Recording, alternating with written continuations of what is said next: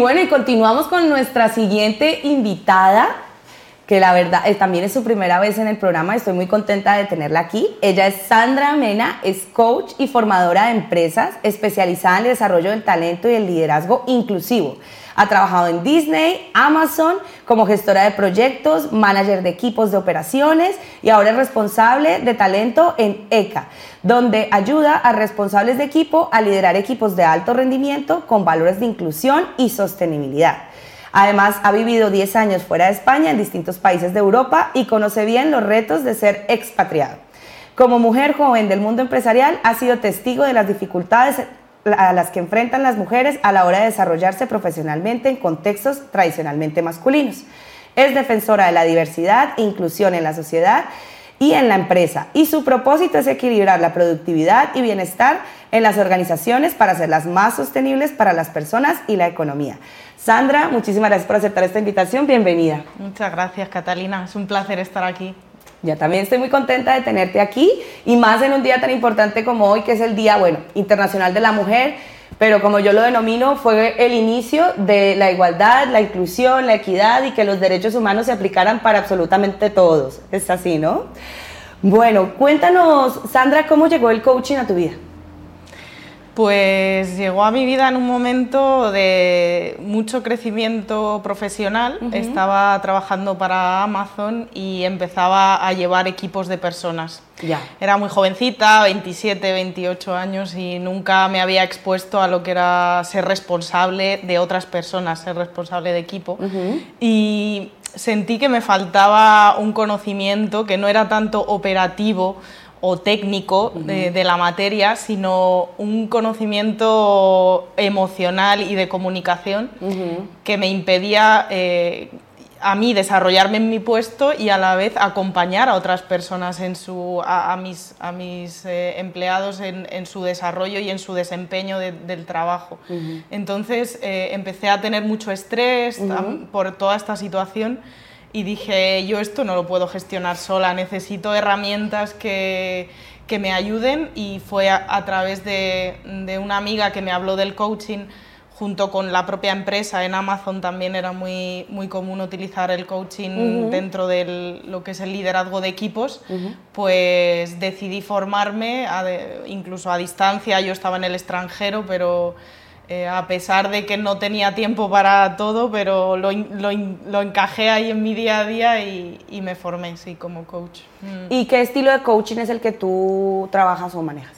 Bueno, es un estilo de coaching que, que bebe de distintas herramientas. Yo he seguido formándome también en comunicación no violenta, en asertividad, eh, temas de inclusión, diversidad y, también inteligencia emocional, pero muy aplicada al ámbito laboral, que es el ámbito que a mí me, en el que yo me especializo.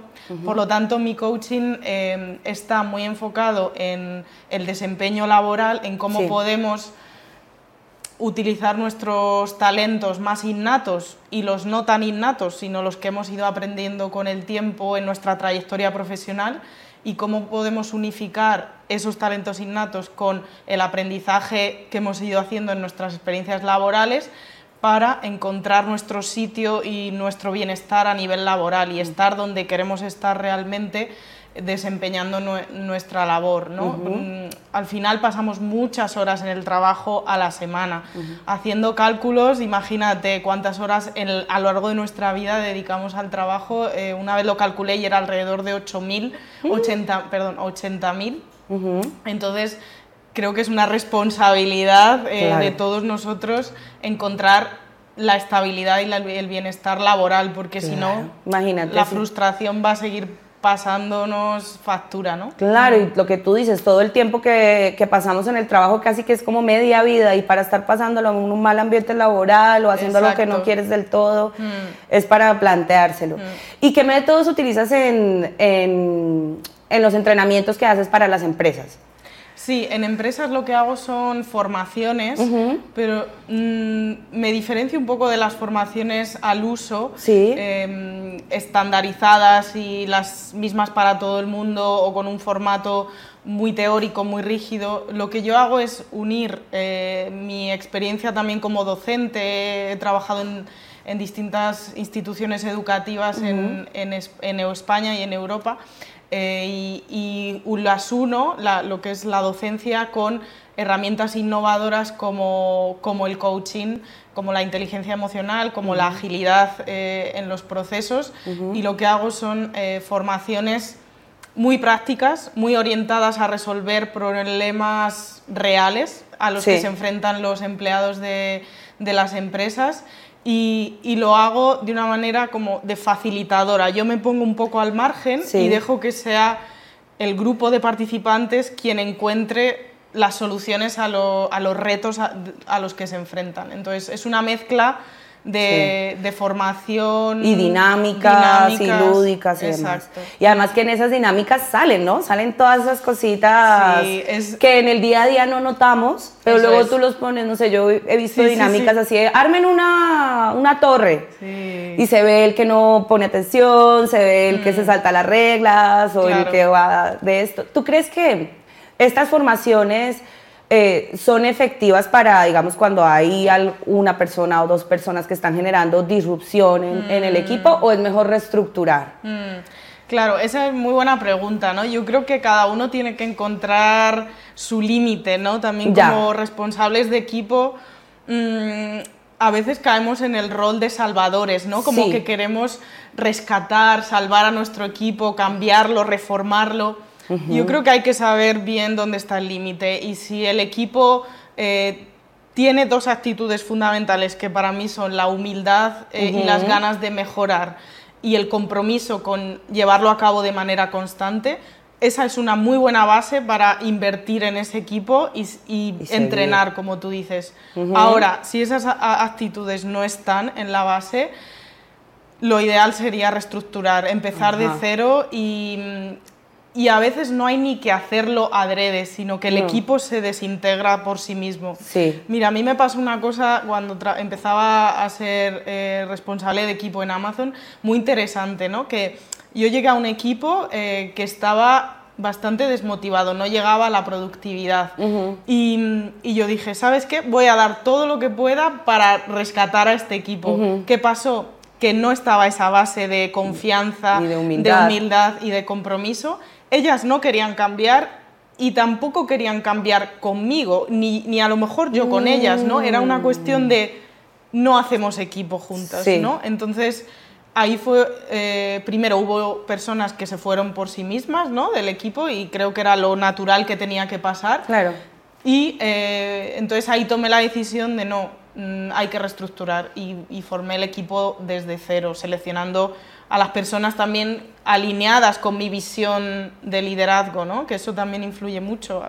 La visión o la compartes o no la compartes. Claro. Y si no la compartes, em, bueno, es posible que, que, encuentre, busques otro camino, ¿no? Y otras personas que la compartan lleguen a él. Entonces, respondiendo a tu pregunta, no hay que insistir demasiado, hay que analizar bien cuál es la base que tienes en tu equipo, si tienes esas eh, actitudes y luego ciertas cualidades operativas, entonces buena base para seguir. Y si no, a veces es mejor dejar que las cosas. Yo tenía un manager. Sigan su curso. Eso es. Tenía un jefe que decía, Sandra, no luches tanto. O sea, deja que las cosas se caigan por su propio peso. Eso. Y fue muy difícil de aprender porque tienes que llegar a veces al límite ¿no? de situaciones. Pero una vez lo experimentas dices, wow, no ha pasado nada, las cosas se han recolocado por sí mismas y luego yo he tenido que tomar acciones, ¿no? Y, Pero sí. Mm. Y bueno, ¿y tú crees que estas formaciones mejoran el clima laboral en las empresas? Eh, pues un poco en la misma línea, no por sí mismas. O sea, mm, no, hay, no hay soluciones mágicas, no, no. existe algo que hagas un chas y cambie de la noche a la mañana. Para que realmente haya cambios y, y, para que eso cale y se integre en la empresa y haya un, una mejora del bienestar, eh, tiene que haber unos, unas actitudes también base, ¿no? O sea, un compromiso de la empresa, no solo del, del, empleado, tampoco solo del que gestiona el equipo, tiene que ser estar en la cultura empresarial, el, el bienestar, el deseo de bienestar y de, y de desarrollo. Entonces, em, antes de, de, hacer, organizar formaciones de manera masiva, hay, que hacer una, una mirada hacia, hacia adentro, como decían mis compañeras, ¿no? Eh, también a nivel empresarial, ¿no? Tenemos esto como eh, en nuestros valores, Si lo tenemos, podemos apostar por formaciones, por eh, coaching, por lo que sea, pero si no lo tenemos, mm, vamos a, construirlo si realmente es ahí a donde queremos llegar, ¿no? Bueno, y te dedicas también a, formaciones de igualdad, de inclusión en las empresas, ¿verdad? Tú, de 0 a 10, siendo 0 como la, peor calificación y 10 la mejor, ¿en dónde pondrías a España o las empresas de España en términos de igualdad e inclusión? Eh, es difícil ponerle un número porque hay como muy buena intención, pero luego las cosas todavía no están calando, ¿no? Entonces eh, pondría a lo mejor un, 6, ¿no? Es un aprobado, pero hay camino todavía por andar. Mm. Ya. Mm. Y actualmente, ¿cuáles son las empresas que están obligadas a tener un plan de igualdad? Mm. Pues mira, justo desde ayer eh, son todas las empresas que tienen más de 50 empleados, que tienen la obligación formal de, a través de la ley de igualdad que se, me parece que fue en 2007, pero luego ha habido actualizaciones, em, tienen la obligación de tener un plan de igualdad no solo realizado, escrito, y, sino también registrado. en el registro. Y, con una serie de, seguimientos, de etapas de seguimiento también y de actualización. O sea, es un como decía antes, es un compromiso no solo con eh, un poco de, puertas afuera, solo escribiendo o diciendo que lo tenemos. Como el sello de Great Place to Work y eso, no. Tiene que estar ejecutándose y que se vea realmente y el a nivel institucional, registrado y demás. O sea que sí que hay todo un proceso. No es solo tener la intención de la igualdad en la empresa, sino formalmente eh, pasar por todo un proceso de, integración de ese plan de igualdad. Claro que sí. Mm. ¿Y cuál es la fecha que tienen ahorita? Porque hace poco fue que implementaron a partir de 50 empleados, ¿no? Porque antes esas se salvaban un poquito, pero ahorita ya prácticamente todas las pymes, todos tienen que tenerlo. Es que imagínate una pyme, o sea, una empresa de 50 empleados mm. es una pequeña empresa. Pequeña. Eh, podría ser cualquier comercio que, bueno, a lo mejor no la tienda de la esquina, pero un comercio medianamente grande de una zona industrial en nuestro barrio a una imprenta o algo así, tiene que tener un plan de igualdad. O sea, que no estamos hablando de las grandes multinacionales, que también, sino de empresas... esas empezaron antes. Esas ya llevan más recorrido, pero o sea, que sí que está de manera transversal en todo el ecosistema empresarial español que bueno, es un, es un reto, obviamente. Mm. Y ciertamente también creo que es el primer país que hace el implemento de esa ley de género a nivel laboral en Europa o hay más países que ya lo han hecho. Pues mira, ahí me pillas, no lo sé, pero es posible que seamos pioneros. Somos los pioneros. tengo entendido y me corrigen aquí en los comentarios que tengo una compañera que estudió conmigo igualdad. Tania, por favor. Ah, mira, ya he hecho una pregunta, ahorita te la hago. Pero, pero creo que sí somos pioneros nosotros en implementar la ley y hacerla como una obligación. Sí. En eso estamos bien. La verdad es que España, a pesar de ser un país tradicionalmente conservador a nivel eh, político, cultural, social, sí que en temas de, igualdad, de inclusión también, con leyes como el matrimonio homosexual o la ley trans ahora, sí. que ha tenido etapas muy, muy innovadoras en ese sentido, muy adelantadas a su tiempo y nos miran eh, fuera de Europa eh, y también en Europa, en países como Alemania, Luxemburgo, donde yo he estado, con, con cierta admiración, ¿no? Como, wow, que ha avanzado socialmente. Que ya lo están implementando, sí. sí. Pues mira, te voy a hacer la pregunta de Tania, que tiene que ver, bueno, con la empresa. Y dice, ¿cómo manejar a las personas dentro de un equipo que consiguen siempre desmotivar? Manejar a las personas. Sí, cómo manejar a una persona que en un mm. equipo consigue motivar. Yo creo que ya lo habíamos respondido antes, ¿no? Reestructurar o dejar que se caiga por su propio peso. ¿O qué dirías tú? Claro, es que depende cuánto peso tenga esa persona o esa. Mm. Si solo una persona, si son varias, ¿no? Hay que analizar siempre el caso, pero.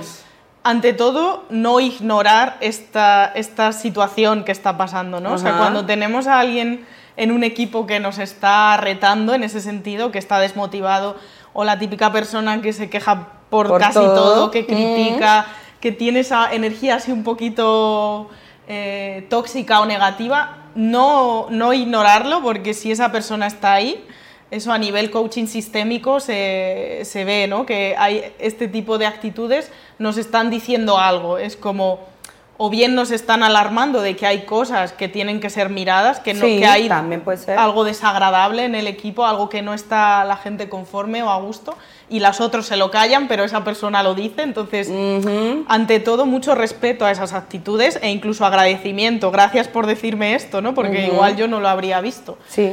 Eh, eso lo primero y luego antes de traer esa desmotivación al grupo, sí que es importante tratar estos temas eh, de manera individual con la persona, ¿no? En las reuniones que tengamos uno a uno y cuando indaguemos un poco más en, el- en ese descontento, esa desmotivación, eh, pues bueno, quizá también traerlo al equipo una vez se haya resuelto a nivel individual, ¿no? Que, ¿Qué podemos hacer para, para resolver esto a nivel grupal? Como utilizar la, la inteligencia colectiva, ¿no? Porque como líder, a veces nos creemos, líderes, nos creemos que, los, que sabemos lo que el equipo necesita y nada más lejos de la realidad. Sí. Pero igual que un padre o una madre, ¿no? Que no dan con la solución para su hijo, pues Igual. a veces hay que preguntar a las propias personas, ¿no? Oye, ¿cómo resolveríais este, este problema?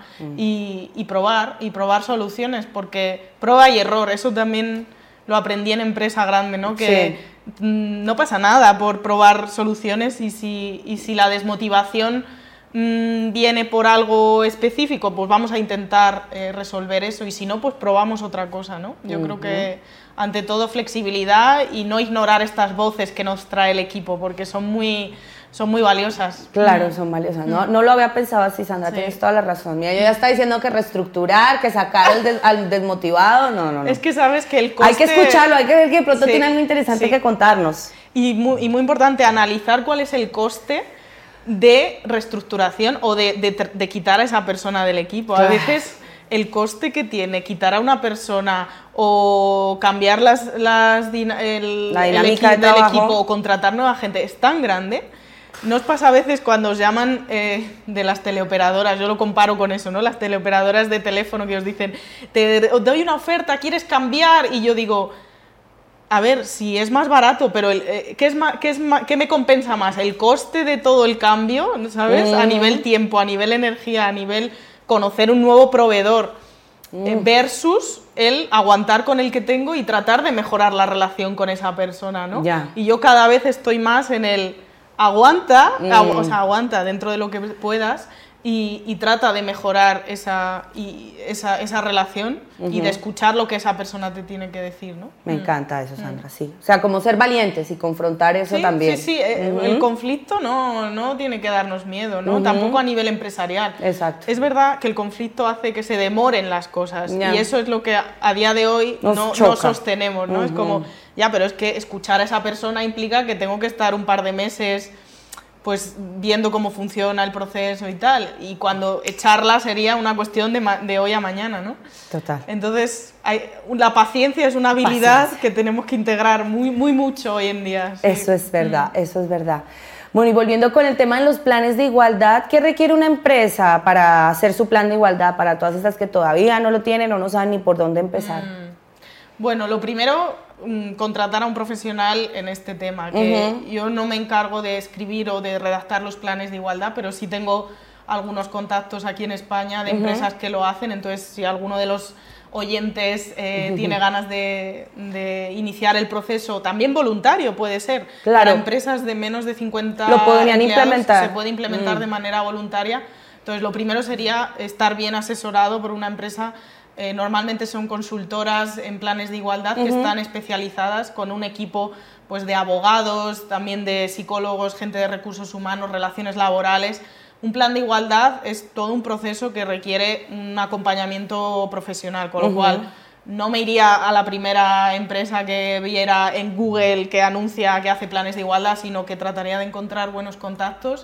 Y, y con ese asesoramiento ya es cuestión de pasar una serie de etapas, es un proceso que se inicia con un análisis de la situación actual de la empresa en base a unos parámetros como la brecha salarial, eh, como temas de conciliación vida personal y profesional, o sea, hay una serie de como de criterios dentro del plan de igualdad. Entonces se hace un análisis de la situación actual en la empresa en cuanto a esos parámetros y, y se hacen propuestas de mejora para cada uno de esos parámetros. Propuestas que vienen medidas con datos en función de dónde estamos ahora y dónde vamos a estar. llegar. O sea, es un proceso exhaustivo, Sí. no es escribir un documento y ya está. No. Y luego es viene todo un análisis. un todo. análisis. Y luego viene acompañado con una implementación de esas mejoras, eh, que es ahí donde entra la formación y sensibilización a la plantilla, porque tú imagínate, vale, como director de la empresa puedes haber escuchado algo de plan de igualdad y tener cierta información, pero la plantilla no siempre, las personas no, no tienen por qué saber qué supone un plan de igualdad y, y genera también miedos, ¿no? Que pueda haber ciertos cambios, cambia la dinámica de relaciones entre personas.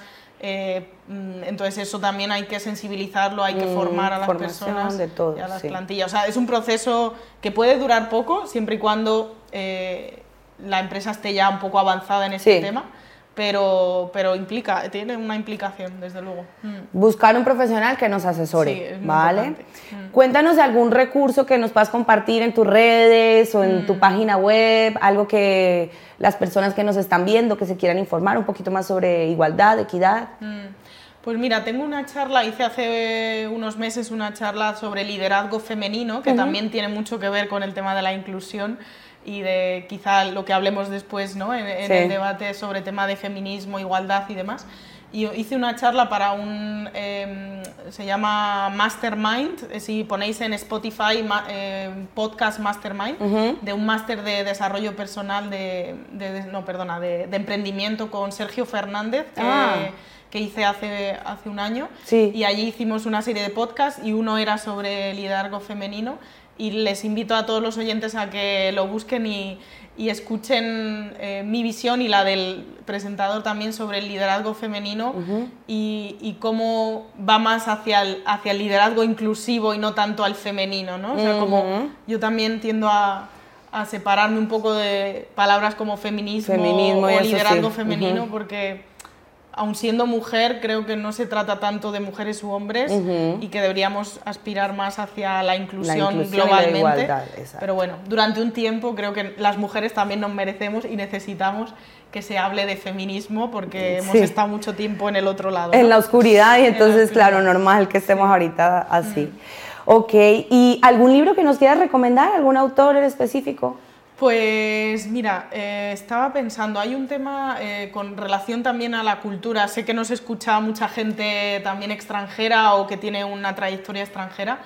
Y eh, la cultura la- o la multiculturalidad es un tema muy, como es, es un punto muy importante de la inclusión. Entonces hay un libro que se llama El mapa cultural o The Culture Map en inglés de Erin Meyer, que para mí fue el libro que me abrió los ojos hacia la inclusión y la y en concreto la, la multiculturalidad. Ajá. Y habla como de las diferencias en, en las distintas culturas, de, nos- de los comportamientos, maneras de trabajar, y, y es, es muy, muy interesante. Así que a cualquier persona sensibilizada con tema de internacional, eh, le recomiendo este libro. Todos los que somos extranjeros viviendo en otro país nos puede Sí. apoyar un montón para entender, entenderlo.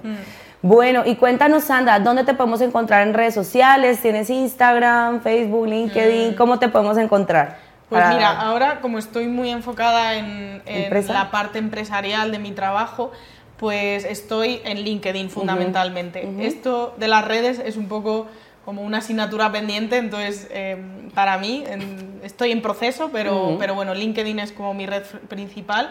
Estoy también en Facebook con un, un tono un poquito más personal, eh, como Sandra Mena, es como, como me, conozco, me doy a conocer en las redes. Sí. Y, y bueno, pues encantada también de, de- de que me sigáis y de poder también conocer a las personas que hay ahí detrás. O sea que siempre dispuesta a un mensaje, a contestar a un mensaje.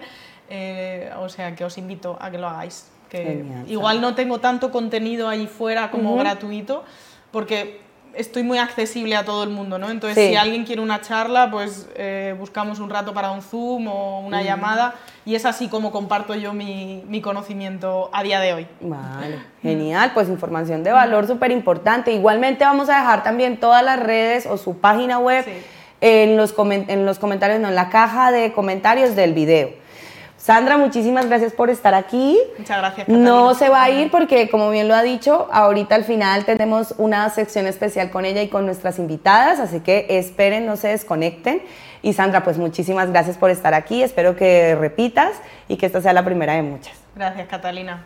Ha sido un placer, la verdad que me he sentido como muy bien acompañada por ti. Gracias, Sandra. Bueno, pues nosotros vamos a continuar con el programa. No se muevan.